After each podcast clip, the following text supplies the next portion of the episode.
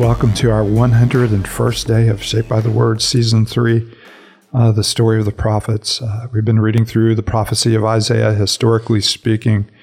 Uh, Isaiah uh, covers a broad range, you know, a range of you know nearly 500 years of Israel's history, uh, as he warns both uh, Judah and Israel before God's judgment comes, as God's judgment does overtake, you know, the the northern kingdom, you know, of Israel.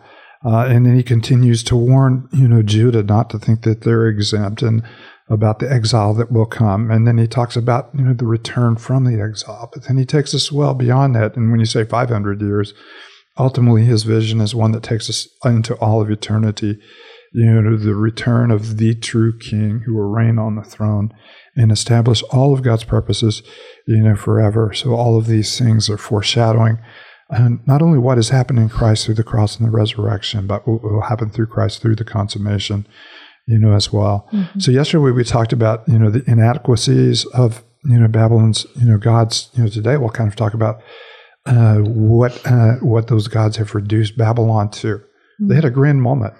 Uh, they were, you know, the most envied, you know, nation on the earth. Their palaces, their hanging gardens, you know, their luxury, the the gold and the blue tile, and you know the majesty of it. And uh, you have all of that, you know, there's just for a bright time that they shine, and then it was reduced to absolutely nothing. And it's not to mean that there's not, you know, not. Uh, you know, not not temporary gain when we walk away from God, but it's not lasting and it's not fruitful and, and, in it we lose you know we lose our sense of, jo- of joy. So we're going to talk a little bit more about uh, this nation who conquered israel and their ultimate you know destruction and god's destruction of them. And we've been talking in the other sense about the nation that will conquer them. That's you know, the persians and cyrus later on. So those are all the historical threads that are going through so i hope that straightened that out for you. It's a, it's a very complicated time in history yes. uh, but uh, as we continue to read, it's more about the history of Israel, uh, less about the history of Israel and what the history of Israel uh, shows us about who God is and his purposes, about his judgment, his righteous and judgment, and about his mercy, which is deeply surprising. You know, the patience and the love that he has for these, you know, for these people who are prone to wander away from him, you know, so often and so, you know, so strong. So we come back you know, to it. So we'll be reading in chapter 47. But before we read, uh, we offer ourselves, we offer this moment uh, to the Lord to see Him, to know Him, to be shaped by Him, and, and to be called once again into His purposes, uh, you know, for our lives. So before we read, Cindy, do you mind leading us in a word of prayer? No, I don't mind. Father, we thank you for this time. We um, we approach this knowing, Father, that this is the very tool that you are using in our hearts and lives to continue to form us um, into an image that is that is Christ. And we thank you for that, Father. We just ask that you would teach us now. You open our eyes, open our minds, uh, convict our hearts where we need to be convicted, Father, of sin, and that you would encourage us in our faith and our walk with you. In Christ's name we pray. Amen. Isaiah 47. Go down, sit in the dust, virgin daughter of Babylon. Sit on the ground without a throne, queen city of the Babylonians. No more will you be called tender or delicate. Take millstones and grind flour. Take off your veil. Lift up your skirts, bare your legs, and wade through the streams. Your nakedness will be exposed and your shame uncovered. I will take vengeance and I will spare no one. Our Redeemer, the Lord Almighty is his name, is the Holy One of Israel. Sit in silence, go into darkness, queen city of Babylonians. No more will you be called queen of the kingdoms. I was angry with my people and desecrated my inheritance. I gave them into your hands, and you showed them no mercy. Even on the aids you laid a very heavy yoke. You said, I am forever the eternal queen, but you did not consider these things or reflect on what might happen. Now then, listen, you lover of pleasure, lounging in your security and saying to yourself, I am, and there is none beside me. I will never be a widow or suffer the loss of children. Both of these will overtake you in a moment, on a single day loss of children and widowhood. They will come upon you in full measure, in spite of your many sorceries and all your potent spells. You've trusted in your wickedness and have said, No one sees.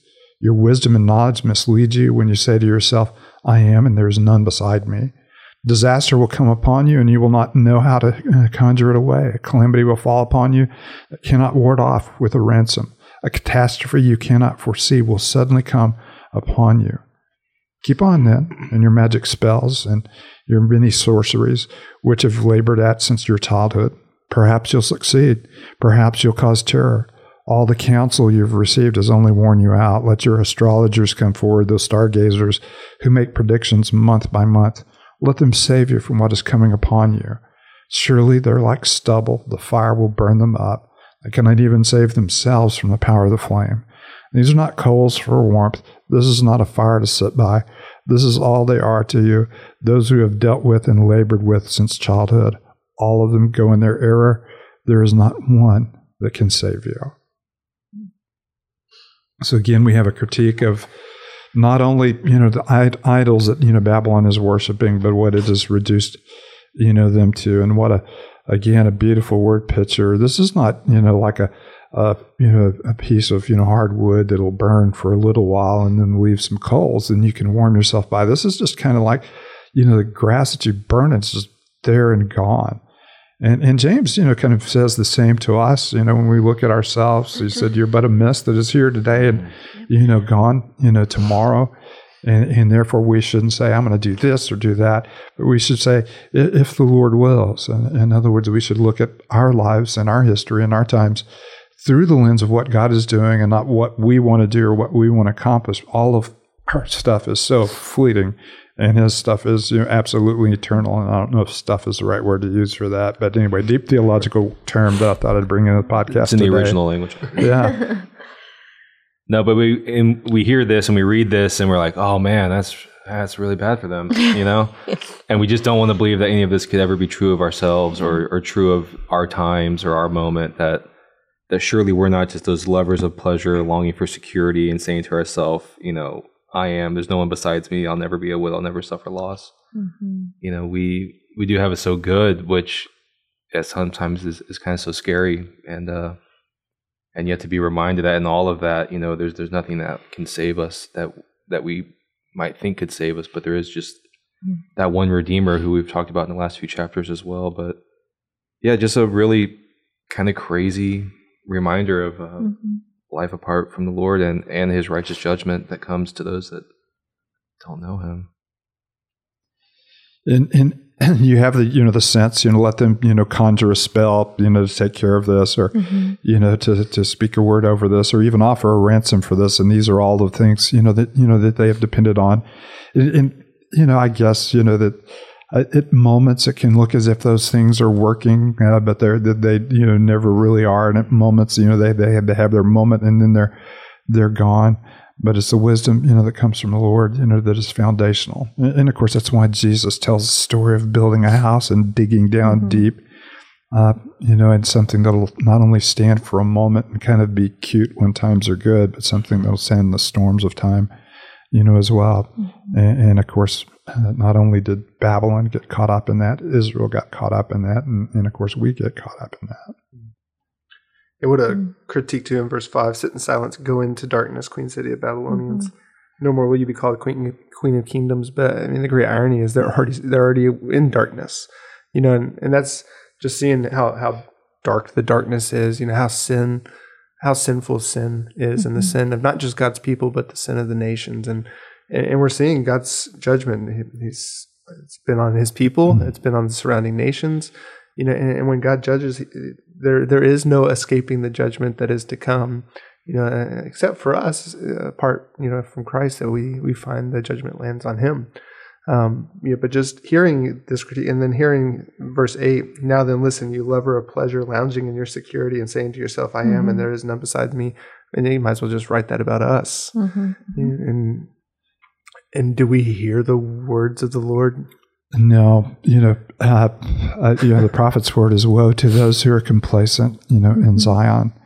In, in, that, that's us more than anything else. We're we're we're not, you know, we're caught up in in in the things of the world. We're really pressed into its agenda and pursuing its ends and its goals, and uh, we we we get busy and we get distracted, and uh, we do, you know, kind of uh, live in in, in luxury.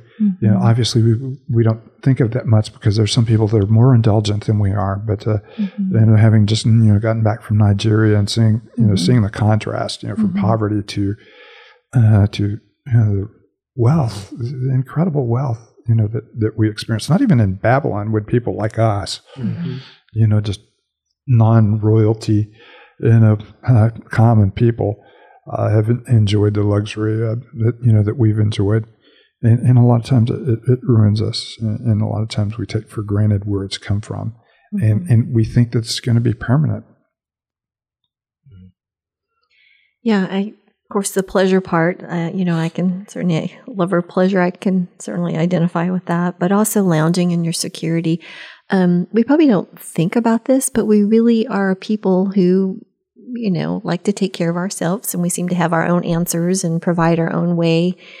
And yet to think that um, he uses this idea of widowhood, I mean, immediately, instantaneously, you go from being this married woman who's cared for and is feels secure and has needs met to just losing it overnight and having just being in the throes of insecurity. And yet we're there because we've told ourselves that we're okay. I mean, our own wisdom, it says, we say to ourselves, I am, and there's none beside me. We're so arrogant. That's what the Lord should say. Yeah, Yes, no, but- exactly. and there is what he's been saying. Uh, Too. there is Yeah. there is a competition. You've you've had that in earlier chapters that you know this week in verse you know in, in forty four and forty five. I am, and there is no other.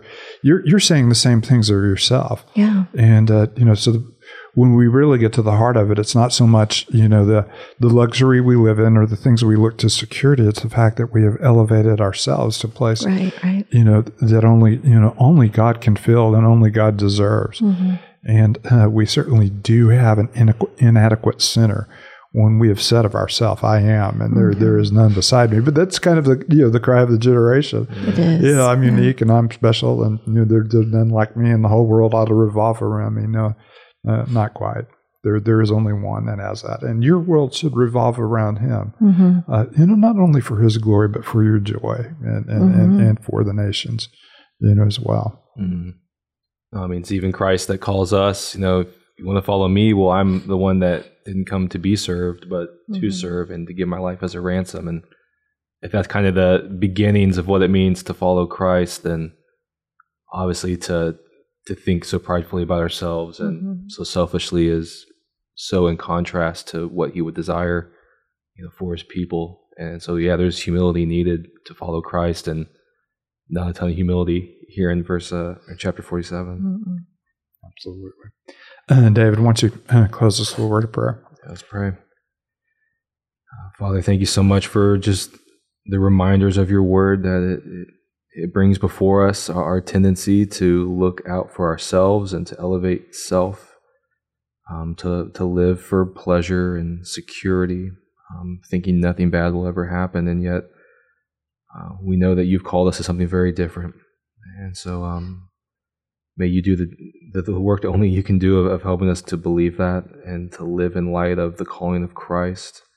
Um, may we be a humble people um, that look not just to our interests, but also to the interests of others as we serve and extend mercy, um, and extend love and compassion and, and the beauty of the gospel to one another and those who are far from you. We pray this all in the name of Jesus.